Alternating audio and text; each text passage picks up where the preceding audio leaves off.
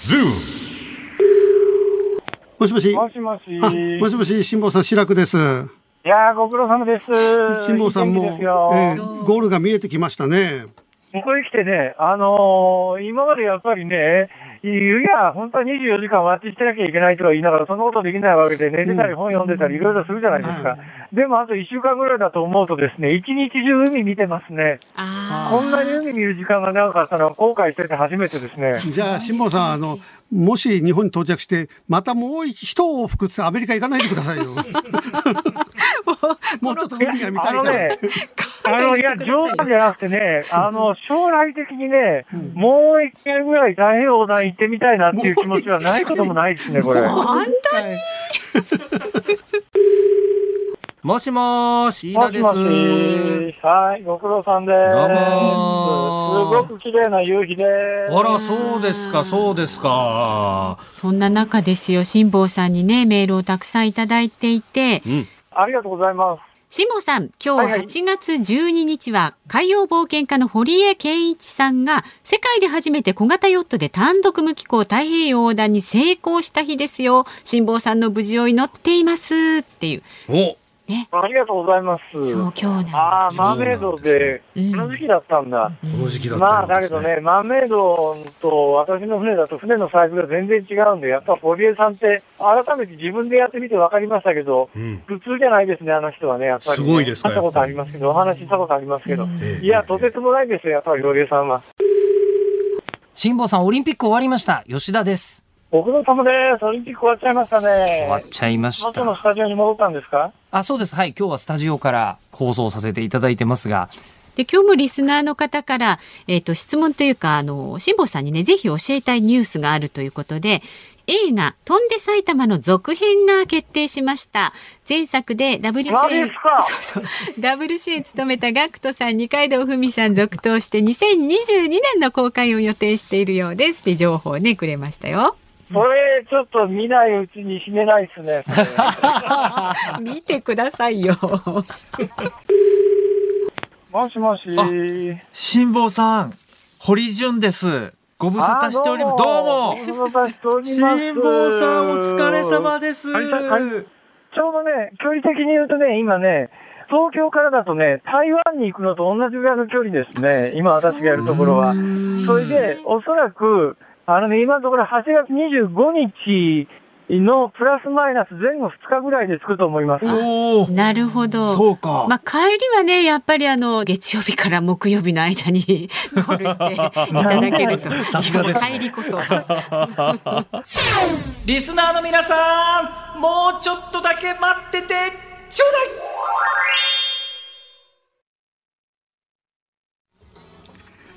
8月17日火曜日、時刻は午後3時半を回りました。FM93、AM1242、日本放送ラジオでお聞きの皆さん、こんにちは。小倉智明です。パソコンスマートフォンを使ってラジコでお聞きの皆さんそしてポッドキャストでお聞きの皆さんこんにちは日本放送の増山さやかです辛坊治郎ズームそこまで言うか。この番組は辛坊さんが有楽町の日本放送に帰ってくるその日まで期間未定で今一番気になる話題を忖度なく語るニュース解説番組です。毎週火曜日週替わりですが今週は小倉智明さんちょっとお久しぶりですね。よろしくお願いいたします。お願いします。前回7月13日ですからおよそ1ヶ月ぶりですよ。今、辛坊さんの声を聞くとね、うんいいやね。リスナーの皆さん、もうちょっと待っててください。そうそうそう。お前のせいだろう。待たされてんのは。まあそうそうですね。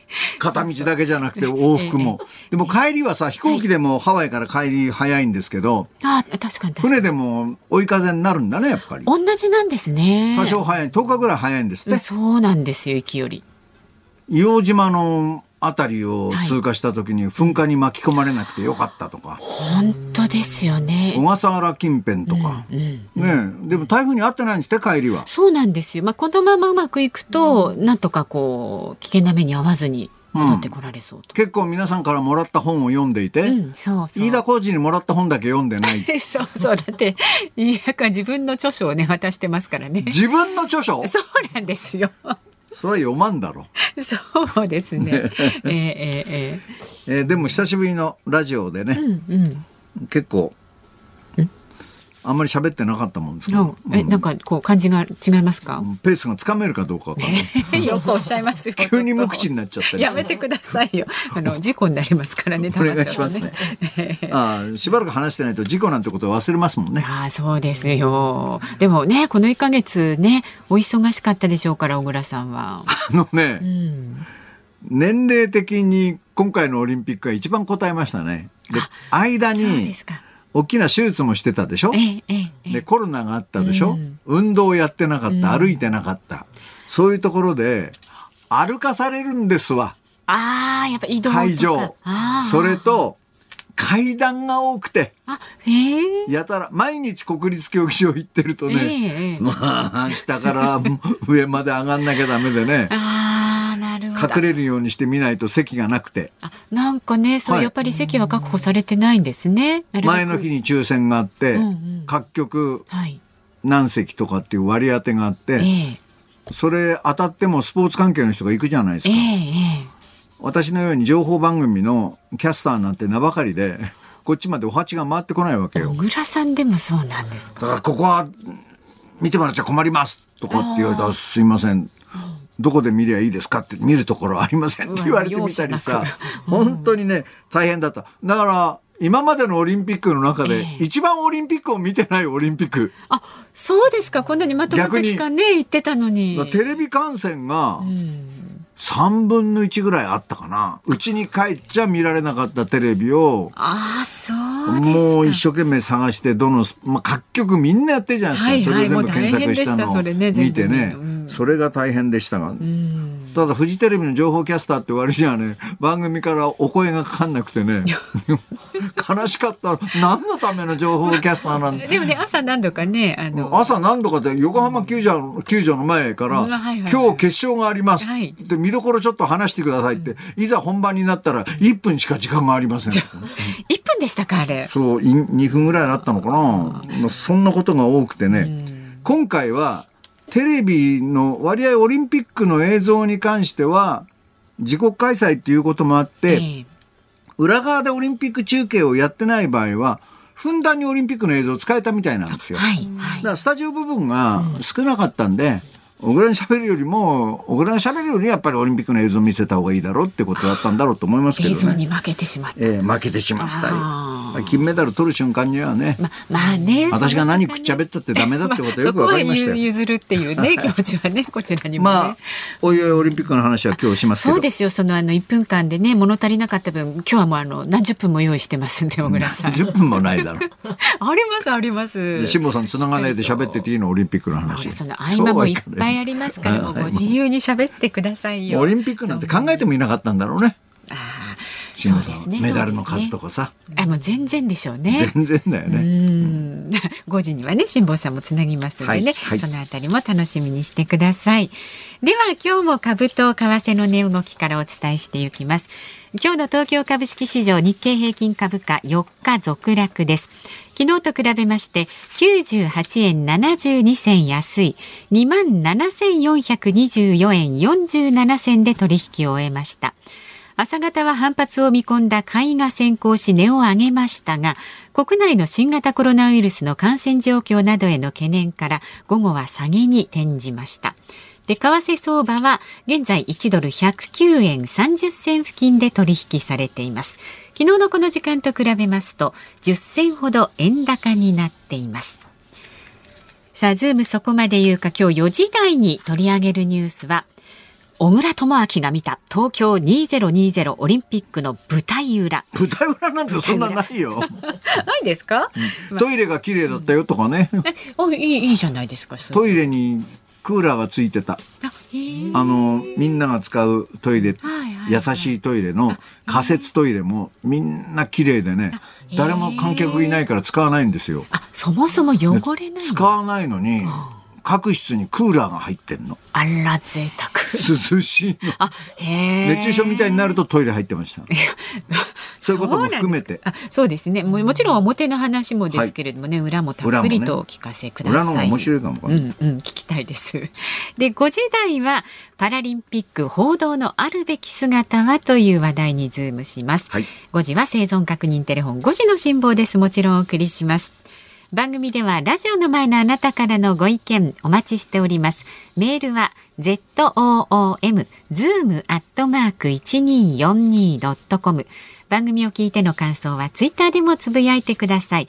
ハッシュタグ漢字で辛坊治郎、カタカナでズーム、ハッシュタグ辛坊治郎ズームでつぶやいてください。この後は昨日の夕方から今日この時間までのニュースを振り返るズームフラッシュです。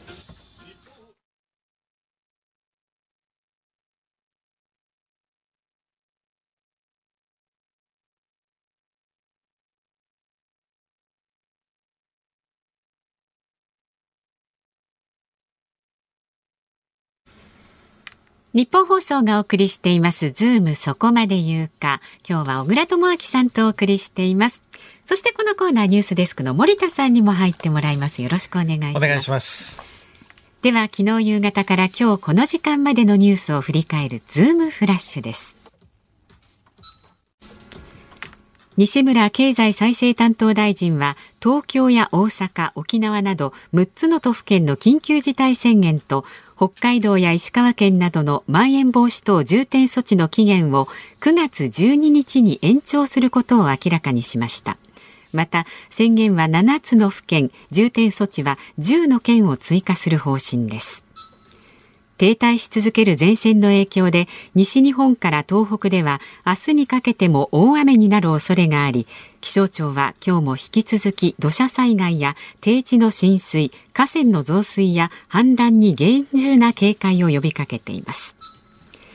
国連安全保障理事会は昨日アフガニスタン情勢に関する緊急会合を開き国際社会として反政府武装勢力タリバンに対し取るべき対応を協議しました。またアメリカのバイデン大統領はホワイトハウスで演説し駐留米軍の撤退計画を変更しない考えを重ねて強調しました。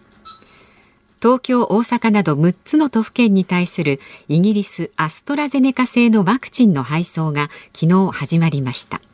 今回の配送量は合わせて5万2800回分で接種は23日にスタートします。カリブ海のハイチを14日に襲ったマグニチュード7.2の地震で地元当局は昨日死者が少なくとも1419人負傷者はおよそ6000人に上ったと明らかにしました。名古屋市の河村隆市長が東京オリンピックソフトボール日本代表後藤美優選手の金メダルをかじった問題で昨日の記者会見で市長の給与3ヶ月分を全額カットする考えを示しました。なお辞職は否定しています。週刊文春が今月26日発売号を最後に電車の中吊り広告を終了すると朝日新聞が報じました。首都圏を中心に通勤時の風景として定着した中吊りの一つがなくなります。プロ野球日本ハムの栗山英樹監督は昨日神戸市内で取材に応じチームメイトへの暴力行為で出場停止処分を受けた中田翔内野手について今季中の復帰は厳しいとの考えを示しました。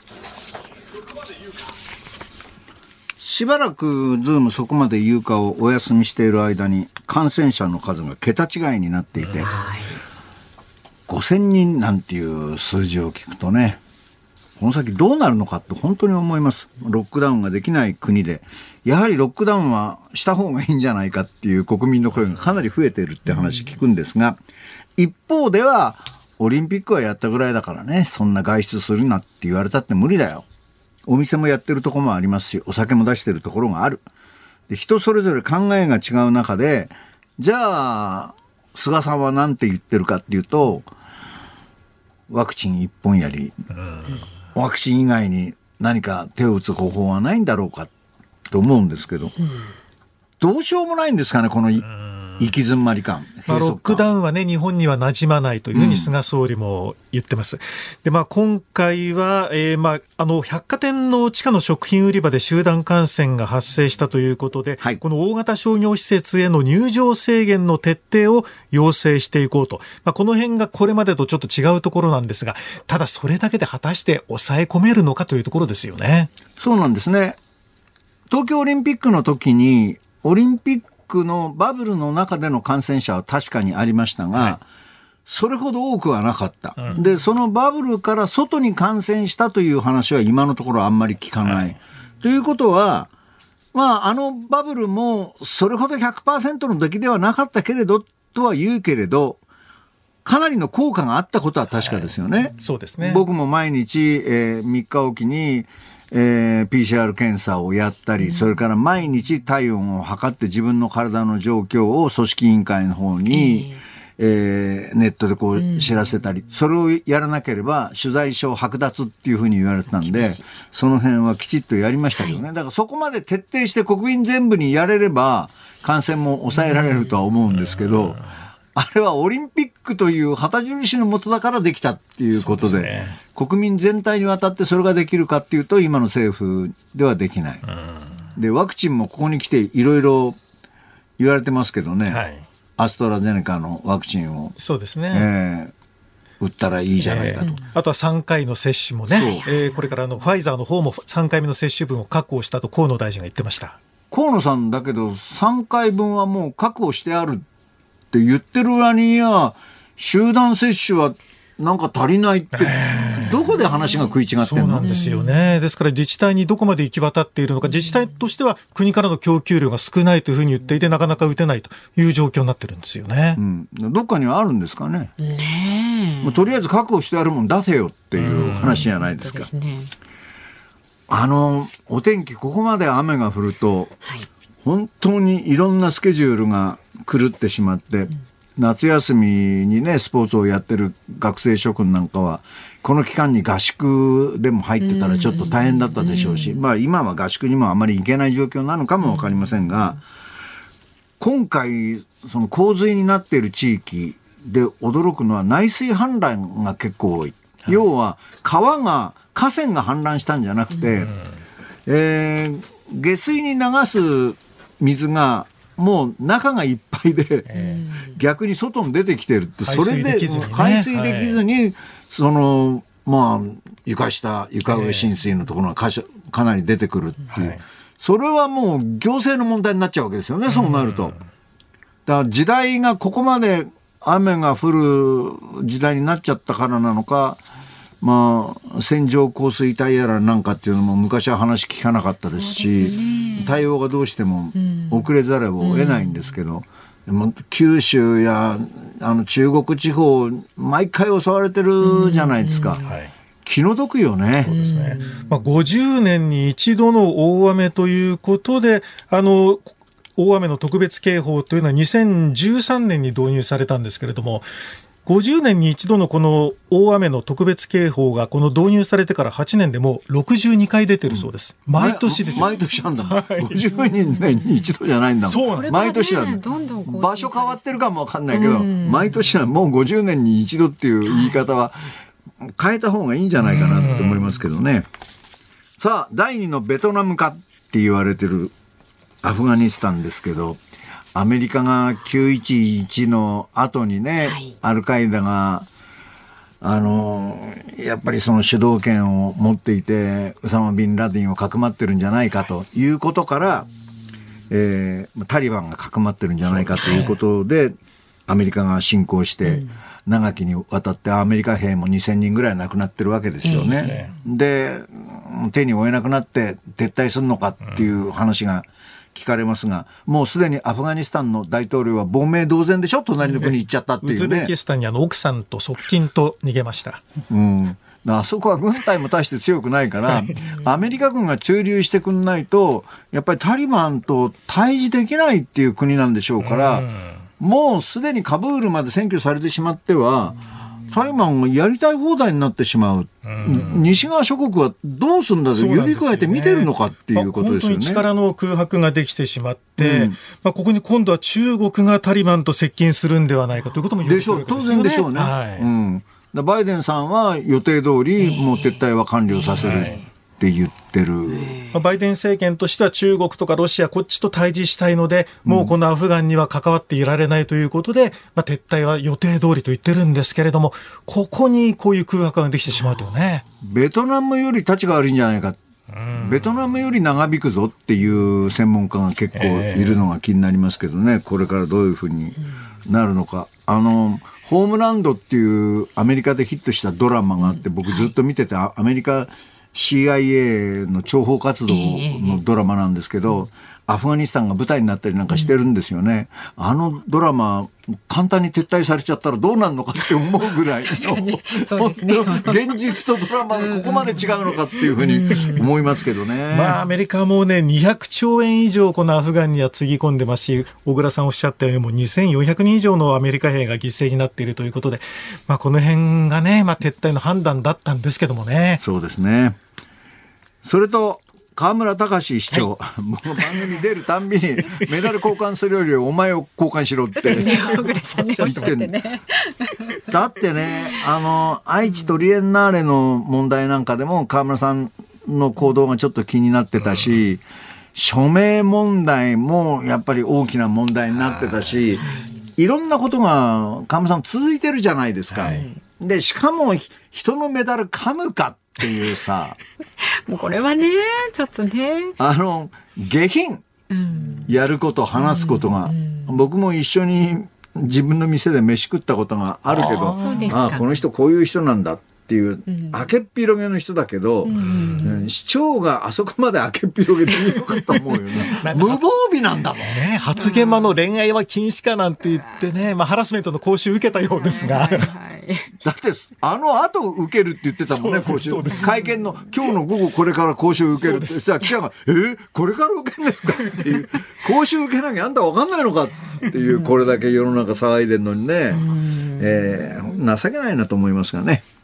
あと週刊文春が中吊りをやめるっていう執行をやめるって嬉しいですね。あ、嬉しいですか？なんか私は電車乗るとあの中吊りついつい読んじゃいましたけどね。うんあれね、中吊りって本当見出しを大きくして、あの、はいはい色つけて飾ってるようなもんじゃないですか。だからみんな中身を見ないで、見出しだけ見て、大体みんな想像するわけでしょ？そうそうそう。えー、そうなんだ。私なんか週刊文春でどれだけ言いたい目になって、何ページ特集されたかさ。乗った側でね。乗った側でさ嘘だろここまでなんで書くんだよ全然違うじゃねえかみたいなこともさ中吊りでと吊るされるわけじゃないですかそんな時にねたまたま電車乗ってそれが目につくとね 周りの人は冷たい視線を自分に送ってるように感じるわけよ。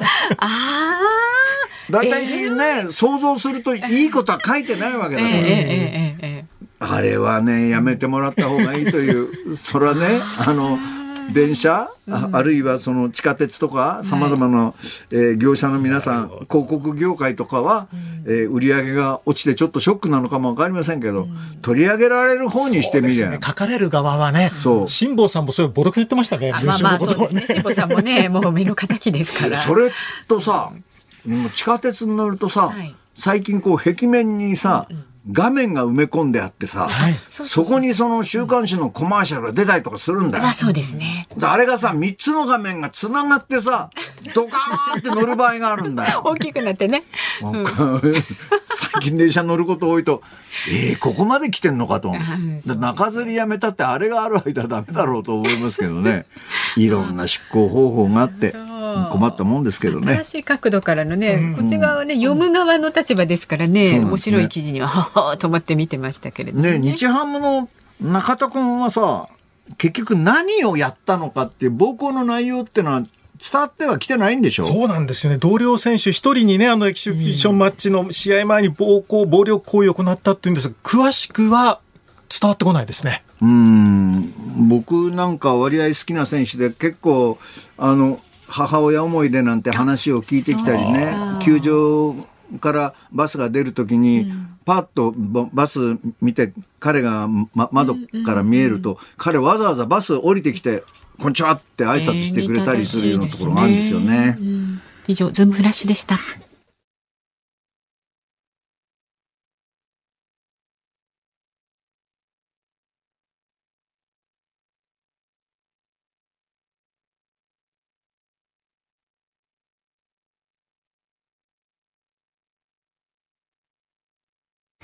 8月17日火曜日時刻は午後4時を回りました。東京有楽町日本放送第三スタジオから小倉智明と日本放送の増山さやかでお送りしています。さあご感想などいただいてますんでご紹介しますね。えー、っと埼玉県坂戸市の51歳男性カタカタパパさんから、はい。小倉さん、オリンピック会場のトイレにはエアコンがついているんですか？衝撃です。妻と子供たちの部屋にはエアコンがついていますが、私の部屋にはありません。オリンピック会場のトイレに住みたいですっていう切実なの。あの、競技場の主なトイレにはね、うん、大きなトイレ全体を冷やすクーラーはついてるんですが、はい、仮設トイレで、うん、いわゆるみんなが使えるトイレってあるじゃないですか。はいはいはい、まあ、体に優しい。ええそういう人のトイレは本当に綺麗でよくできていて、エアコンが効いてるんですよ。えー、その小さいトイレ仮設トイレでも？それがね3畳ぐらいの広さが一つ一つ、その仮設トイレのその手のトイレがいくつも国立競技場なんかね並んですが並んでるんですが、うんうん、僕はそこ使わせてもらってて非常に快適で、うん、これを全てそのままばらすのもったいないなと思ってましたよね、うん、なんかどっか公共施設でそれ利用する、ねうん、使おうと思えば使えるんでしょうけど、ね、やっぱり移動したりするとまたお金がかかったりするんでしょうね。まあでもトイレ快適に越したことはないですね。あのね、スタンド入ってみると、立派なスタンドがあるわけですよ、オリンピックのために作った。仮設とはいえ、きちっと作ってある、それを、全部取り壊すわけでしょ？なんかもったいないですね。もったいない維持費がかかるからって言ってね。だからあの、スケートのパークなどはね、はい、あのスケートボードのパークなどはそのまま競技場として残すとかっていうふうに言われてますけど、はいうん、ただ観客席はなくなるんだろうから、うね、うん、もうちょっと考えてあげればいいのになと思いますけどね。まあ、ちなみにこのカタカタパパさん今日ねあのラジオリビングでエアコンあの すごいお得ないいものをご紹介しますのでね引き続きお聞きになっていただけるといいと思います。はい、さあメールは zoom ズームアットマーク一二四二ドットコム。ツイッターはハッシュタグ辛坊治郎ズームでつぶやいてください。さあこの後は小倉さんが見た東京2020オリンピックの舞台表と裏にズームします。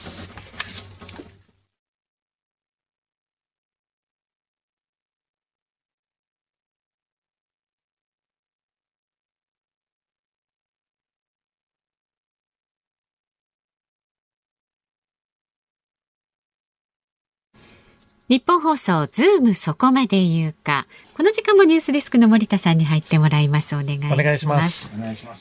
では解説するニュースはこちらです。小倉智昭が見た東京2020オリンピックの舞台裏東京2020オリンピックは金メダル27個、銀メダル14個、銅メダル17個、合わせて58個という日本では過去最多のメダル数を獲得し幕を閉じました。コロナ禍でオリンピック史上初めて1年延期、そして緊急事態宣言下での開催となり、大半の会場が無観客となる異例の祭典となりました。そんな東京2020オリンピックを取材した小倉智明さんにその舞台裏を伺います。改めてよろしくお願いいたします。あの無観客ということでしたのでかなり規制も厳しくて当然だったと思います、えー、報道陣も選手との接触は避けるっていうのはもちろんのことね、はい、会場で見る人数も限られていたのでオリンピックの取材証をもう何年も前から登録してもらっていた記者でも全部の種目は見れるわけじゃない、えー、特に人気のある種目に関しては見られずにっていうこともありました。それとね、観客が入れなかったことによって、あの競技場に入るゲートが絞られたんですよ。一箇所国立競技場のような広いところで2箇所、でそこから入って記者の入り口までのルートがかなりの距離があって一番最初福島のソフトボールの東球場に行ったんです、タクシーはここで降りてくださいっていうところから球場まで15分ぐらい歩いて、炎天下。で、プレスセンターがあるところから球場までも7、8分歩かなきゃいけない状況なんですね。で、じゃあ球場にきちっとした席があるかっていうと人数分しかないので、えーちゃんとあの抽選にあたって登録した選手であの記者ではないと見られないっていう状況でした。だそこから始まったんで、これはかなり苦労するぞと思ったんですよ。で、東球場の、えー横のところに、えー冷蔵庫に使う大きな4トン車ぐらいのコンテナが5つぐらい並んでたのね。えー高羅車のものだったんですよ。はいで、やはり真夏に大量のお客さんが入ることを予定して、そのコンテナの中には飲み物が相当詰まってるんで、えーやっぱり冷やしとかなきゃいけない。ただ実際にはギリギリになって観客はダメ。それ飲めるのは報道陣か選手だけっていうことになったんで、そういうおそらく冷凍コンテナが各会場に全部あるんだと思うんですよ。だって競技場内の飲み物ってのはもうスポンサーが決まってるわけですから、飲料メーカーが。はい。だから我々も中に入ると自動販売機で買うんですが、1本350円ぐらいで結構高いもんですから、外から持って入ろうとすると、いや、あの、ラベルを剥がしてくださいとか、一口飲んでみてくださいとか、そういうスポンサーに対するチェックもあったんで、割合、クソ暑い中、結構飲み物がなくて、えー、それは大変。みんなイライラしてましたね。それと競技内、競技場内に入っても半周ぐらい歩かないとプレスの入り口がない。でまあ、それだけボランティアの数も減らしてるし、警備の人数も減らしてるんで、最初に入るところでね、体温を測ってアクレディチェックをしてってやるわけじゃないですか。それも少なくしないと自衛隊警察の人もみんなやってるわけだから。ねやむを得ない。やむを得ないと思うんですよ。バブルの中でね、え厳しいチェックをするという。だから、特に日本人たちは、まあ、東京でやれるんだから、我々取材できるしっていう立場はわかりますけど、海外の記者はね、相当きつかったと思いますよ。で、ホテルと競技場内の往復じゃないですか。ね。で、前もって、どこに行くかを、ちゃんと明記しておかないと出ちゃいけない。で、当初はええ。15分間だけの外出だったら許されるって、はい。コンビニ行っても15分で、それがあまりにも不評で、結果的には1時間まではいいとかっていう、内規の変更があったようですが、人に聞くと築地や銀座あたりは、まあ選手も含めて、アクレディぶら下げた人はもう、オリンピックの後半になると結構いたみたいですね。だからハンガリーのプレスなどは六本木でみんなで打ち上げやって結局あからさまになってアクレディ没収されて強制送還とかって言われてましたけどね。だそういう意味では取材を兼ねてもっと日本を見たかったっていう記者や選手の皆さんにとっては不評だったと思いますよね。取材はあの今までのオリンピックと比べると、やっぱりあの選手が競技の後にミックスゾーンと言われるところはいでインタビューしますけれども、はい。そこもだいぶ制限があったようですね。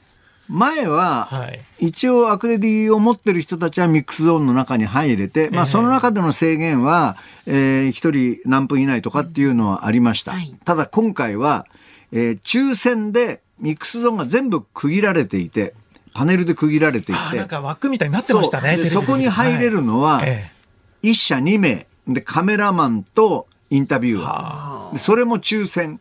えあ抽選だったんですね。そうすると各局インタビュアーいっぱいいるわけですよ。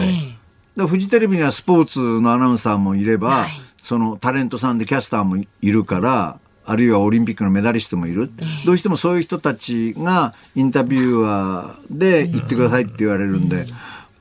東球場みたいに誰も行ってないっていうところは最初だけ私に回ってきました。オリンピック始まる前だったからね。はい。はいだそれ以外は本当回ってこなくて。あらあ、卓球の準決勝の混合ダブルス、はい。あの水谷うん美誠ちゃんコンビの準決勝だけはミックスゾーンでインタビューできたんで。あのあたりのね、やりとりなんかこう記事にもなってましたよね。だから小トースポにでかく載ったんですって。そうなんです、そうな卓んです。球初の金立役者は小倉智いや別に私が指導したわけじゃない。びっくりしました。準決勝であの二人にインタビューをした時に、僕は2対9で準々決勝イギリスに負けてた時も、スタッフに話してて絶対この2人はここから逆転するから見ててごらんって言いながら見てたんですよっていう話をしたら水谷君が自分でもこんな経験はなかったのでもう無理だって半ば思ってた、僕の予言当たるのよ明日ね中国に絶対勝つから今日は僕おめでとうって言わない。明日おめでとうって言うからねって言ってインタビュー締めくくったんですよ。だからそれを記者さんがミックスオン入れないで遠巻きにしてた記者さん？誰かがね、うん。聞いていて。誰か聞いてたんじゃないですか？あーなるほど。でそれを記事にしたって私が別に活躍したわけでもなんでもない。アドバイスしてこう戦えって言ったわけじゃない。ただ預言者の一人として言っただけで。なんでそんなに確固たる自信を持って優勝っておっしゃったんですか、メダル予想とかでもそうなんですが、割合そういう勘が勘なんだ。当たる人なんですよ。これはメダル取るとかメダル取らないとかって。ええ感覚こう調べ調べてもいるんだけど、ええそういう日頃の積み重ねがあるからかもわかんない。あ割合当たる。今回は金僕24個予想はいだったんですね、ただ全部で80個ぐらい取ると思ってて、だからメダル金銀と合わせて40個ぐらいは的中してましたけど。実際はね金は27ですから小倉さんの24と非常に近いですよあのね。メディアはほとんど30以上って言ってましたからね、はいはいそういう意味じゃちょっといつもより厳しめだったんですけど、割合いい線いってたかなと思いますけどね。あのだからねみんなにこう取材に行く前にこれこうこれ勝つからねとかね、この種目は勝つと思うよ取材した方がいいよとかっていうのは、これまでのオリンピックも結構当ててきてたんで。だから今でもうんこの前特ダネ終わっても小倉はちょっと行かせようというふうに思ってくれたんじゃないかなと思いますよ。ただ400メートルリレーは変な予言をしてしまってえ？あのみんなにしたわけじゃないけど、はい。あのフジテレビのディレクターが陸上競技を全然知らなかったんですね。それでその2走の山田山形君がブルー色のテープをこうレーンに貼るんですよ。はいはい。それは前の走者多田君がここまで来たら自分はそこでスタートをしてでバトンゾーン30メートル以内にもらうっていう感じなんですけど、見た時にいつもよりちょっとテープの位置が遠いなっていう。で予選を見てて僕は彼に言ってたのはとにかく詰まってるから、あれで本当に4人のところをもうちょっとうまくやった。ら1秒は縮めるから、えーもう金メダルの可能性ないわけじゃないよっていう話をしてた、ただオリンピックの関係者もそう思ってたし彼らもそう思ってて、攻めに出たんだと思いますよね。だから予選のタイムが悪かったですからそう。ね。でそのスパイクで一歩ずつこう測っていくのね、えーはい10歩とかはい。11歩12歩っていう。それをおそらく二足長ぐらい伸ばしたんじゃないのかなと思うんですよ。だからそうすると早めにスタートしてトップスピードに乗ったところで多田君にもらえるっていう感覚。ただねはい。そのブルー色のマークを一生懸命見てるんですけど、走ってくる姿も目に入るわけでしょ。うんで近づいてくる時に、慌てるっていうか気分的にせいてしまって出るってことはよくあるんですよリレーは受。け取る方がね。そうそれって渡す方はあ追いつかなきゃ渡せなかったんで。僕スタンドで見てうわ渡らないと思ってああれは悲しかったですけどね。ただそれも攻めた結果なんでしょうがないでしょう。アメリカなんか予選バトンミスも何にもしないのに6位で落ちたそうでしたんですよ。ね。38決勝行けませんでしたもんね。1ぐらいでね。ええ。で、あれは、1軍ばかりじゃなくて、はい。予選は2軍で大丈夫だろうと思ってアメリカは例の調子でやってきて、ええ。ものの見ることに起こったんですよ。それに比べればね、日本は決勝まで行ったんで、よく頑張ったなとはただ個人の100はね、誰もファイナリストになれませんでしたよね。それはね、ええ期待しすぎなんですよ。あ10秒切るのが人生で1回とか、あそういう選手でしょ？日本は。日本はね。2回3回の人いないわけですよ。で日本記録出した後に10秒年中走るために切ってるかっていうとそうじゃない。アメリカとか、あの、ジャマイカの選手って何回も10秒切ってるんで、そことね、一緒にしてしまうとかわいそうだし、期待をしぎるのはかわいそうだけど、逆に日本人に不向きな3000メートル障害の三浦君が、あ順天堂大のね、うん8分はい。9秒台っていうものすごい6秒自分の持ってる記録を上回るええ。記録をね出して、で予選を通過して、あの記録を決勝でも走ってたら2位だったはずなんですよ。だそれぐらい微妙なもんなんですよね。だ小柄な田中希実ちゃんがはい、ええ1500メートルなんて一番向かない競技よ。うんあの、本当ポケットで内側に入っちゃうとスパイクはされるし、走る格闘技って言われるのあれってね。結構やっぱぶつかる。1500メートル。もうぶつかったりねあの、ランニングシャツをプッと引っ張られたりとか、肘でちょっとやられたりとかって、本当だ、格闘技って言われる。なんか中に入っちゃうと、ストライドも違うから、ペースも狂うんですよ。だそういう中で、果敢なレースしましたよね。うん8位入賞ですものね。それと110メートルハードルの泉谷君なんかは、準決勝胸一つの差で負けたんですよ。ただハードル4台倒して、4台目は倒した後、左足着地するときに右足だったからバランス崩してんですよ。それでも胸一つの差で決勝行けなかったの。あ決勝行ってたら絶対メダルでした。あー惜しい。うんそういうレースもあったし、それからスケートボードの岡本美鈴ちゃんなどはオリンピックの前哨戦大きな大大会4回全部優勝してて、ランキングナンバーワンだったんですよ。ところが、四十住さんなどは、オリンピックまで見せていなかった、あの、大技を成功させてきて、で、みすぐちゃんの場合は、立て続けに失敗して、後がなくなって、最後もやっぱり大技で挑んだじゃないですか。はい。あれが大技じゃなくて普通に締めとけばメダルは確実に取れたと思うんだけど15歳の少女にしては思い切って最後まで勝負に。勝負に出たよね。だからみんなが肩車して他の国の選手たちが、あの、うん。泣けるシーンでしたけど。いや、よくやったっていうふうに言ってましたが、ただ表彰式の前に日本人選手2人はこう、肩組んで大喜びしてるのに、彼女はね、ちょっと離れたとところで一人ポツンと体育座りして泣いてるわけ。だから15歳の少女が、あれだけ大きなことをやってのけて頑張ったのに、あれでその人生変わらなければいいなと、まだまだチャンスがあるから、これからも頑張ってほしいななんていうことを目の前で見てきてね、うん、いいものも見せてもらいましたよ。それとねボランティアの皆さんはよく頑張ってた。自衛隊や警察の皆さんも含めて、はいとにかく笑顔日本人にしては笑顔のぐらいあの選手やメディアを迎えてくれたしそして言葉をかけてくれるんです。お暑うございますとか暑いですから熱中症気をつけてくださいとかお疲れ様ですとかね。そういうことを警察の方も自衛隊の方も声かけてくれてそのボディチェックをする時もご苦労様すいませんご協力いただいてとかっていう言葉。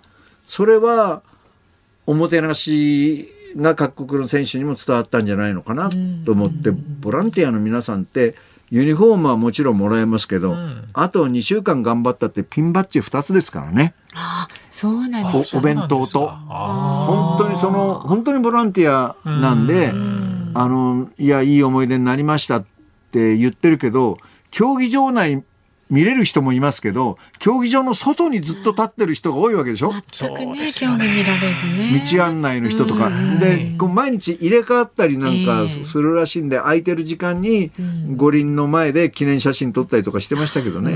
普通の人中に入って撮れないから。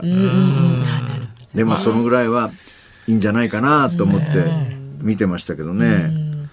まあ、海外の方がねいろいろ出歩けなかった分そういうボランティアの方たちのねおもてなしでなんかこうちょっと満足してねこう帰国してもらえるとね、嬉しいそれですね。と、当然金メダル予想をしていたバドミントンの桃田君ですね。だとか、えー、200、400個人メドレーの瀬戸大也君だとか鉄棒の内村航平君とか、はい。なぜっていうのがあったじゃないですか。そうですね。1年の延期は大きかったと思いますよ。そういうことですかね。バドミントンに関しては僕すべての種目メダル取ると思ってましたから、はいはいはい。自信を持って言ってたんですよ。ええところが混合ダブルスの銅メダル1個だけだったでしょ一個だけですもんね。やっぱり先陣を切った桃田君が初戦ですよ。でなん彼がなんでかわかんない力を出さないまま終わってしまったって申し訳ないって泣き濡れてましたけど彼考えてみたらね去年いろんなことがあったでしょ？そうでしたね。交通事故が事故もありましたね。あったし、はいその後後遺症で目が見えなくなってたり、しかも全英オープンに出て準々決勝で名も知らぬノーシードの選手に負けたんですよね。でその後まあその時はまあいいろんなことがあって大変でプレーもしてなかったからしょうがないのかなと思ってて。でマレーシアの国際大会に行こうと思ったら空港で陽性が分かって、そうでした。バドミントン選手みんな引き上げたじゃないですかだから結果的に全英オープンで負けて以来の試合だったんですよ。国際試合。だかそういう国際試合に出られなかったってやっぱ大きいんでしょうね。ら他のトップランカーの選手たちはええ出てるんですよ、はい結構調べてみると。それがやっぱりなかったっていうのは、ベテランでもそれだけのミスをする。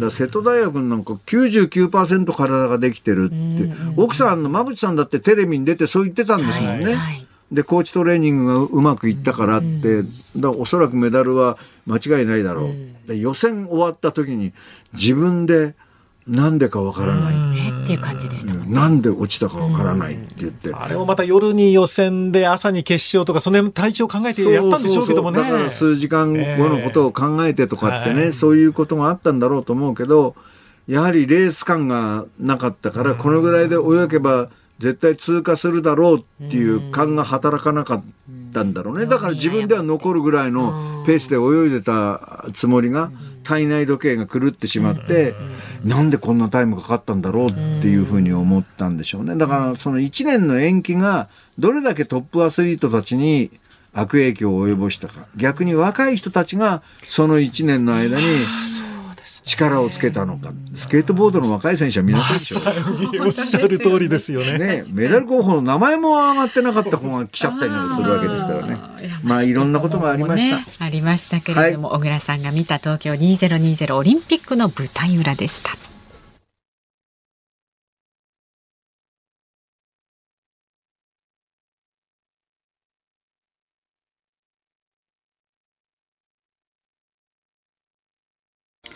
8月17日火曜日、時刻は午後5時を回りました。小倉智明です。日本放送の増山さやかです。ズームそこまで言うか、辛坊さんが有楽町の日本放送に帰ってくる日まで期間見て、今日は小倉智明さんとお送りしています。まもなく終わろうとしてます。私は。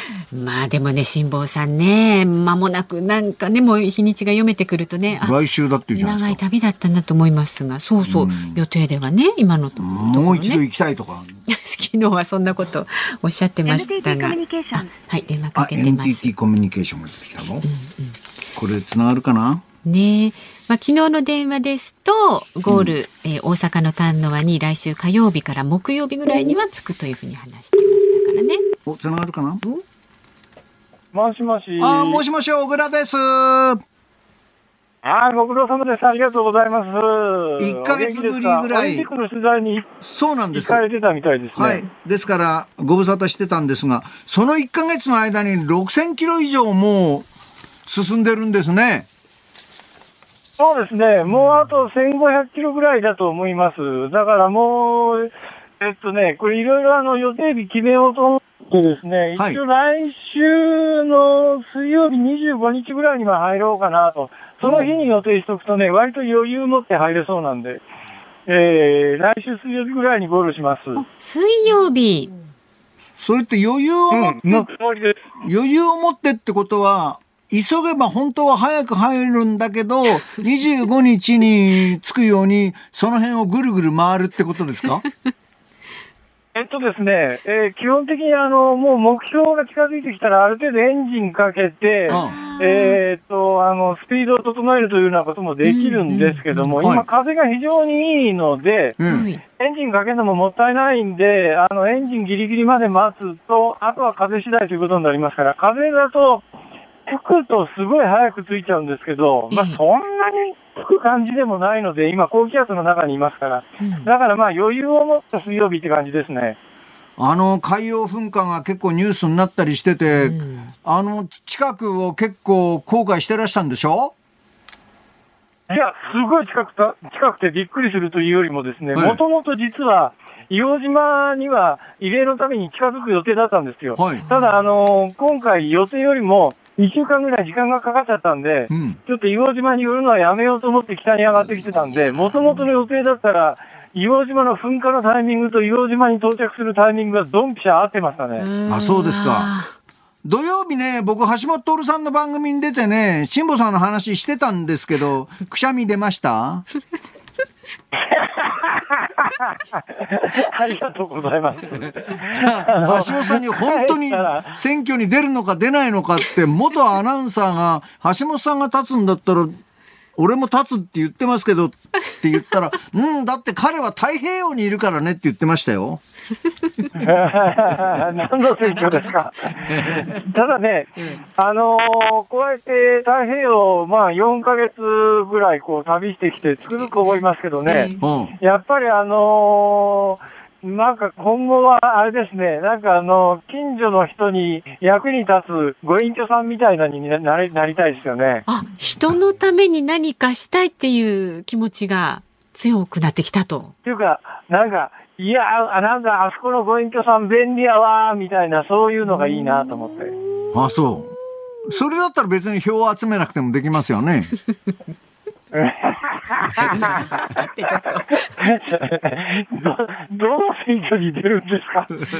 いやいやいや、ねえ。タイミングよく帰ってきてすぐ総選挙かなと思ってたんだけどなん。かそのタイミングですから。ああ、あ、総選挙ですか。総選挙、そうですね。必ず総選挙はありますもんね。うんそうだよね。そうですね。うん。それ結構今度の選挙面白いかもしれないですね。面白いです木村さんね。は？え？それになるんですか？僕ですか？僕が出るわけないじゃないですか。僕が出たら世の中終わりでしょう。あの、メディアいでななんか吠えてた方がいいですよ。ああ、まあそう。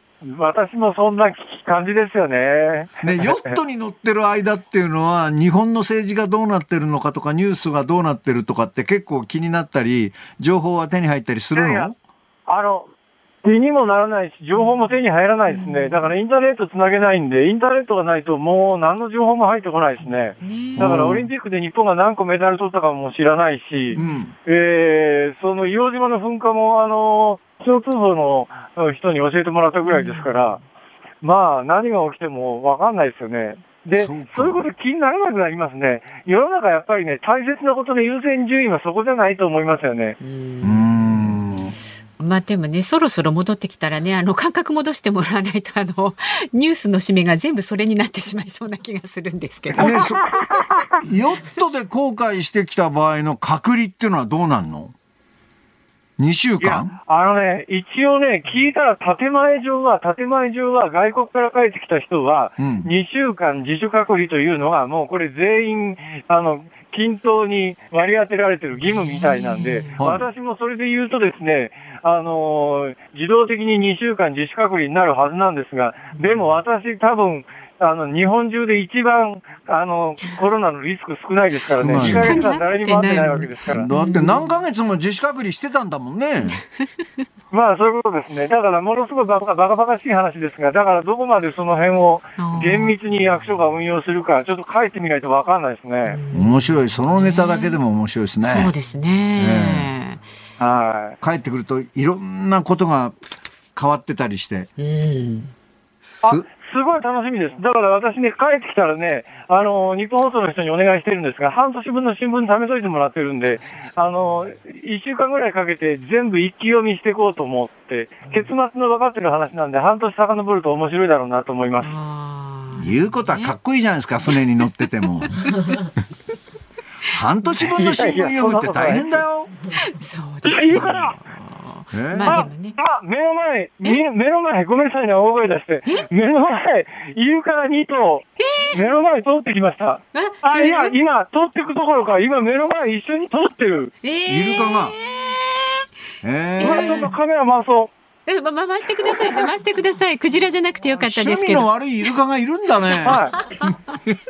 いやじゃあ、初めてですね。これ、あのー、行きは結構見ましたけど、帰りは初めてですあね、。初めてなんだち。ょうどこの船に、うん、この船に伴走する形ですぐ横走って、今カメラのスイッチ入れました。いや、ちょうどね。さっきからね、うんこの船の速度に合わせて、もっと彼らは早く泳げるんだけど、うんこの船に合わす形で、うちの船もこう、うちの船と同じ速度で伴走してますね、2頭。いイルカの後はクジラが来ますよ。いや、それ勘弁してください。それ、それ勘弁してください。じゃあ、あの、はいお天気をお伝えしますね、辛坊さん。えっ、と、はいはい引き続き、東西に細長く伸びた太平洋高気圧の7時の位置にいて、東北東から東南東の風、平均12ノット前後、最大17ノット前後。で、日付が変わる頃からは、平均最大5ノット程度強まる見込みということです。お天気、明け方ににわか雨が降りそうですが、大きく崩れることはなさそうです。じゃあ、ちょっとイルカさん、しっかり撮ってください。ね、太。平洋上ありがとうの。ございます。はい、ご苦労様です。太平洋上の高気圧が動かないもんだから、日本はそのおかげで大雨が続いてるわけですからね前線がね、張り付いたまんまですけどね。まあ、無事に帰ってきてもらいましょう。来週だそうです。そうです。明日のこの時間も生存確認テレフォン5時の辛抱です。お送りします。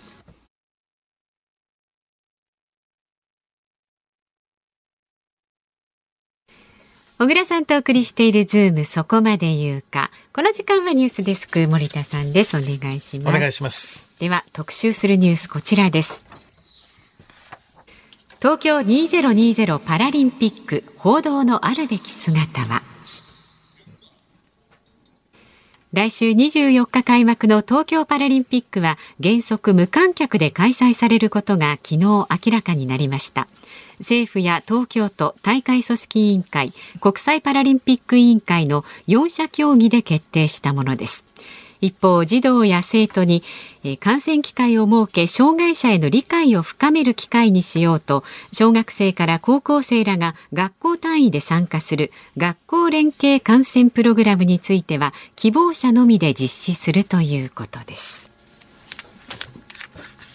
まあ、そもそもこのパラリンピックの起源というのは1948年にドイツ生まれのお医者さんがイギリス・ロンドン郊外の病院の中で開いたアーチェリーの競技大会なんですね。で、その当時あの第二次世界大戦で怪我をした兵士たちのまあリハビリの一環ということで行われておりました。で、それが会議を重ねて1952年に国際大会になりまして、1960年のローマ大会からオリンピックの開催国で開かれれるようになりました。で、1988年のソウル大会からはオリンピックの直後に同じ場所で開催されるということになりまして、まあ当初はこのリハビリだったこのパラリンピックですが、現在はアスリートによる競技スポーツへと発展しまして、回を重ねるごとに選手層も増して大会レベルも高くなっているということなんですね。オリンピックの開閉会式の時には競技場の外でオリンピック開催反対という声がね大きく沸き起こっておりました。でオリンピックの後感染者がかなり増えたもんですから、パラリンピックは大丈夫なんだろうかというふうに思ってた人も多いと思いますがどうにか開催にこぎつけたということで、選手の皆さんにとってはねこれまでの努力が報われるんじゃないかなと思っております。で私もあの東京都の主催のパラリンピックのお啓蒙のイベントなどもね、えー出させてもらったりして、いろいろ車椅子ラグビーの選手だとかバスケットの選手だとかお会いしていろいろあのお話を聞いたりしましたが、皆さん明るく楽しくスポーツをやってらして、オリンピックはもう積極的に参加したいっていうことで、はい。楽しんで楽しんでしょうがないって感じだったんですよ。だからもしそれがダメになったら気の毒だなぁなんて思ってたもんですから、よかったなと思います。それと種目が意外に多いんですよね。パラリンピックって知られてないんですが、はい。ほぼ、あの、健常者のオリンピックと同じように種目数があって、そうですね。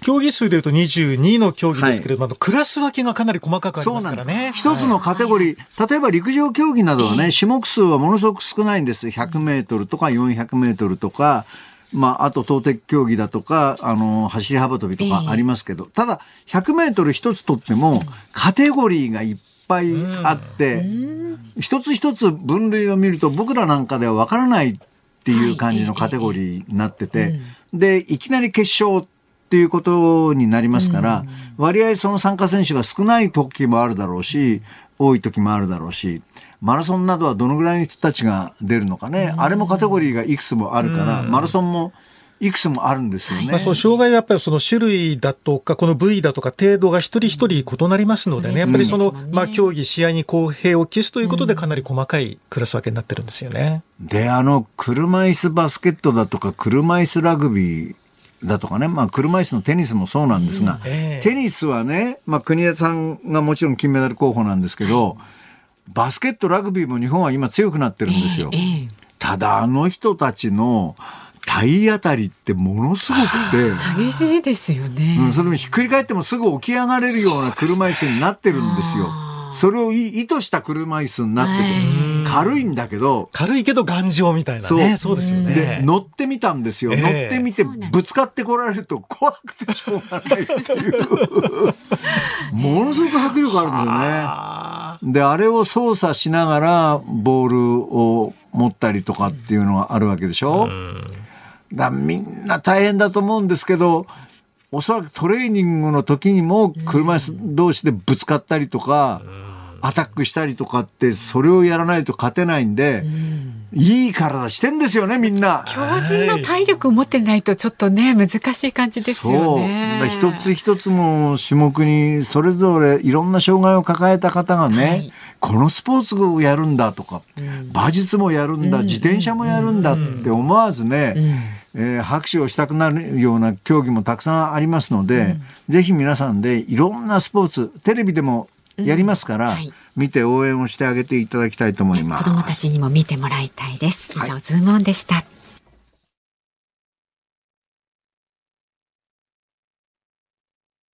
どうです？あの、久しぶりに人作のアルバムが7月の末に出てまして、その中からファイヤーウォーターをお聴きいただきましたが、うん、ベースとドラムスだけとは思えないでしょ？6弦のベースってのあの高音がすごい綺麗ですね。そうですね。まるでギターのようなね、えー、メロディーを出してますけどね。たまにこういうの聞くといいですよ。素敵。さあ、じゃあこの曲を聴きながらお聞きの日本放送。この後の日本放送ショーアップナイターは、松山坊ちゃんスタジアム、ヤクルト対巨人戦をお送りします。そうなのよ。阪神が危うくなってきて、巨人が調子がいいじゃないですか。うん、下からヤクルトがまたいい調子で追い上げてきてね、うんうんうん、3チームの攻防がちょっと面白くなってきましてね。ね。阪神ファンはうんちょっと危ねえぞっ て。お尻に火がついちゃってんじゃないですか。飯田浩二なんか大変ですよ。そうですね。解説野村弘樹さん実況煙山光則アナウンサーでお送りします。そしてその飯田君のね、はい、飯田浩二の OK 工事アップ明日の朝6時からですけれどもゲストは、えーと、ジャーナリストの佐々木俊尚さん。巷に流れるワクチンデマその拡散の流れや傾向現状。それから東京パラリンピックパラ水泳の木村敬一選手に新行アナウンサーが独占インタビューです。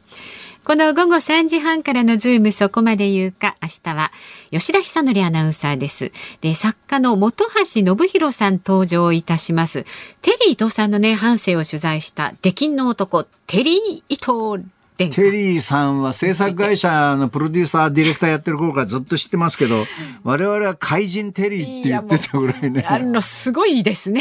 過去のテリーさんの、ね、発想がものすごい人でね、今もコメンテーターのようになってますけど、はいはい、才能満ち溢れた人で、どんな半生を送ってきたのか、ぜひ明日聞きましょう。ということで、ズームそこまで言うか、ここまでのお相手、久しぶりでした。小倉智明と、日本放送の増山さやかでした。またお会いします。